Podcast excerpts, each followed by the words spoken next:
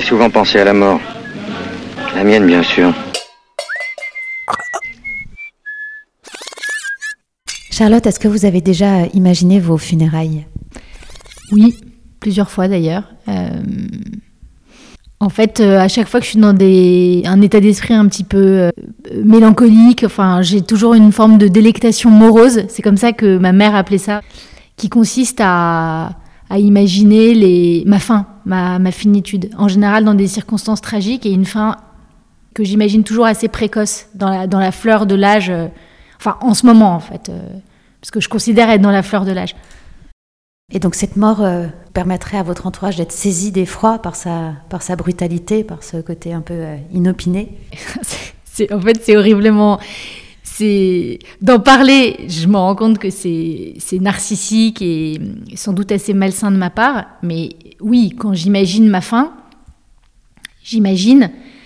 Enfin, je teste l'amour que me porte mon entourage et leur absolue tristesse. C'est-à-dire j'imagine évidemment jamais ma fin en pensant que que les gens verseraient quelques larmes et puis reprendraient euh, leur, euh, leur, vie comme si de rien n'était. Euh, j'imagine ma fin comme étant un peu la fin des autres aussi.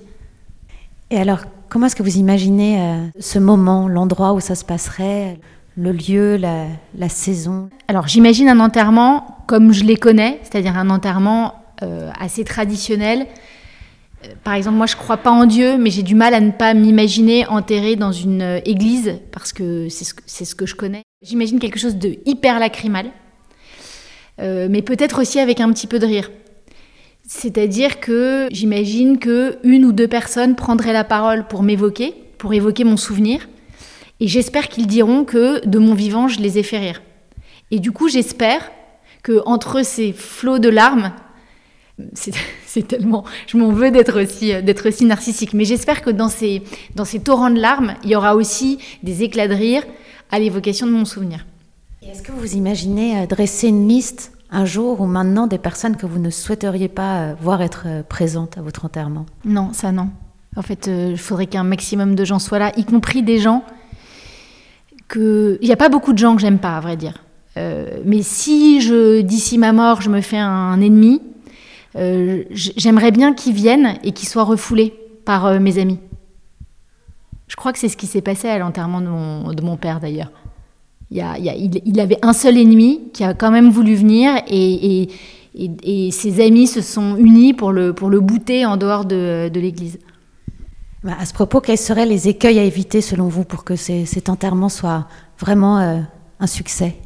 Pour moi, l'écueil à éviter, c'est un prêtre, un prêtre, euh, j'allais dire un prêtre facho, pas un prêtre facho, mais j'ai très peur des prêtres euh, traditionnels, rigoristes.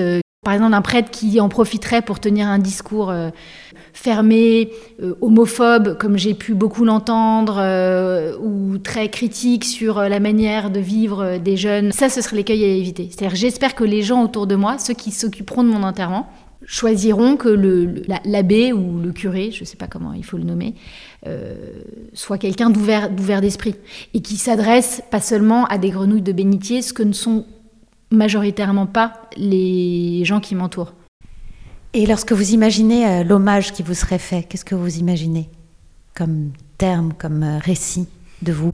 Mais je peux là-dessus, je pense que je peux pas être précise. J'imagine ce que j'imagine, c'est un résultat euh, magnifique. en fait, euh, dans mon monde, euh, on parle beaucoup.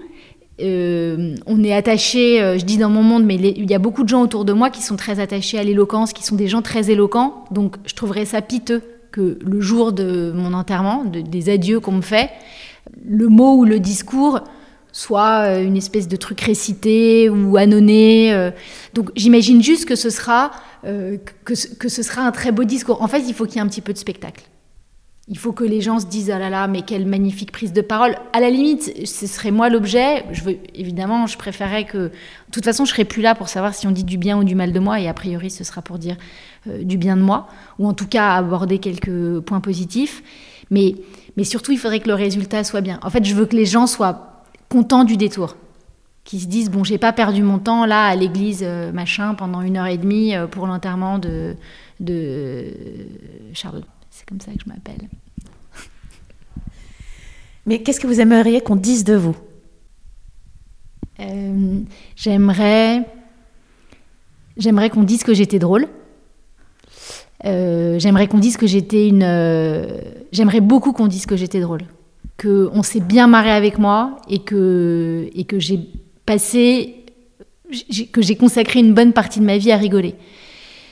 J'aimerais qu'on dise aussi que j'étais une bonne camarade. si, alors là, par exemple, si j'évoque mes enfants qui m'évoquent, d'abord je pourrais me mettre à pleurer. Eux, j'aimerais qu'ils disent que, que je les ai aimés et que, ça ça, ça, ça, peut, ça, ça peut vraiment me bouleverser. Je, je sais, j'imagine pas trop mes enfants quand j'imagine mon enterrement parce que c'est quelque chose qui me tire un, qui, me fait un peu monter les larmes aux yeux. Je préfère imaginer les copains, c'est-à-dire je préfère envisager mon enterrement comme une, comme une, comme une, une fête, une dernière fête. Euh, donc oui, j'aimerais qu'on aborde mon sens de l'amitié, mon, mon, sens de, de l'amour aussi. L'humour, la fête, euh, les rigolades. Euh, plutôt que, bon, encore une fois, je serai pas là, mais bon, mon éventuelle intelligence ou mon éventuel, j'en sais rien, mes éventuelles qualités professionnelles, ça, ça, ça m'indiffère un peu plus. C'est pas grave. Ça, c'est de mon vivant. c'était important, mais à ma mort, j'ai pas envie que ce soit ça qui reste. Est-ce que vous auriez euh, des exigences pour euh, le menu, la décoration euh, florale, le type de restaurant? Est-ce que vous imaginez l'esthétique de, de, ce moment? Alors, j'ai pas d'exigence, mais si je pouvais aller à mon enterrement, en fait, j'aimerais bien aller ensuite chez des gens dans un cadre un petit peu intimiste où on peut un peu s'attendrir, peut-être un peu pleurer, mais aussi où on peut boire et, pourquoi pas, et fumer plein de cigarettes. Et en fait, ouais, il faudra qu'il faudra qu'il y, faudra qu'il y ait de l'alcool. De l'alcool et des cigarettes. Quel est le souvenir le plus marquant que vous avez eu d'un enterrement Du pire enterrement ou du plus bel enterrement auquel vous avez assisté? Alors j'ai un souvenir très précis. C'était un enterrement en Bretagne, dans une chapelle dont le plafond était une sorte de coque de bateau renversée. C'était l'enterrement d'une amie d'enfance euh, qui avait 32 ans. Donc c'était c'était la chose la plus la plus triste, la plus euh, la plus émouvante. La messe était belle. Ils avaient diffusé en boucle une chanson de de Jean-Louis Aubert. Dehors de l'église, il y avait cette chanson Puisque tu pars ou je sais plus comment s'appelait la chanson. Non, Puisses-tu. Voilà, c'était Puisses-tu, le titre de la chanson. Et je m'étais dit à cet enterrement qui était insoutenablement triste, parce que les circonstances étaient insoutenablement tristes, parce qu'il y avait les trois petits garçons de cette amie, mais je m'étais dit, c'est bien mérité, c'est-à-dire que je, me suis fait cette remarque que c'était bien fait, entre guillemets, qu'on pleure autant, que les gens soient à ce point vidés, vidés de larmes, tellement euh, la situation s'y prêtait. J'avais trouvé ça juste, qu'on chiale autant. Euh, compte tenu de, l'atrocité de la situation. Et j'avais trouvé que c'était un, juste hommage à cet ami, de, que tout le monde soit à ce point dévasté. Alors moi, ça m'est arrivé. Est-ce que vous, ça vous est arrivé de trouver une certaine beauté dans ces moments-là? Et, si c'est le cas, à quoi ça tiendrait, à votre avis? Euh, Ah oui, ça m'est arrivé souvent de trouver de la beauté. Euh, enfin, je trouve beaucoup de beauté dans cette espèce de communion. Euh, je trouve d'ailleurs qu'il y a presque plus de beauté quand les adieux sont, déchirants que quand c'est l'enterrement d'une personne très âgée et que en fait moi je trouve ça beau quand ça pleure même chez les gens qui il y a des gens qui sont plus ou moins euh, comment dire qui sont plus ou moins expressifs qui sont plus ou moins émotifs mais y compris chez les gens qui sont pas émotifs, euh, de voir qu'ils sont quand même secoués, qu'ils serrent les mâchoires, qu'ils ont parfois les, les, ailes du nez qui se dilatent, le menton qui tremble, euh, ou les yeux un peu qui, qui rougissent, même s'il n'y a pas de larmes qui coulent, je trouve, je trouve que c'est très magnifique. Je trouve que la communion dans la tristesse, c'est quelque chose qui est absolument magnifique. Est-ce que, euh, est-ce que vous imaginez quelque chose après ou rien du tout? Après la mort? Ouais. Alors, après la mort, j'imagine rien du tout.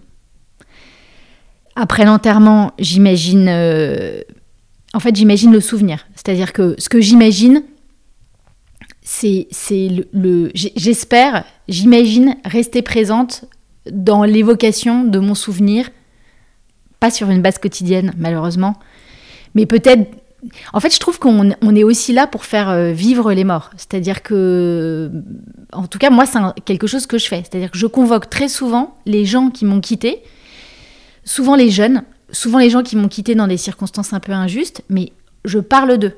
J'ai au moins une demi-douzaine d'exemples en tête de gens dont je parle. Et j'espère que, alors ça dépend si je m'en vais, si je pars, comme on dit pudiquement, à 95 ans ou si je pars à 50, mais j'espère que si, si je fais mes adieux à 50 ans, euh, que la suite sera quand même l'évocation de mon souvenir au moins, euh, je sais pas, une fois par trimestre. Euh, voilà. Mes funérailles. Podcast conçu et réalisé par Constance Lacorne.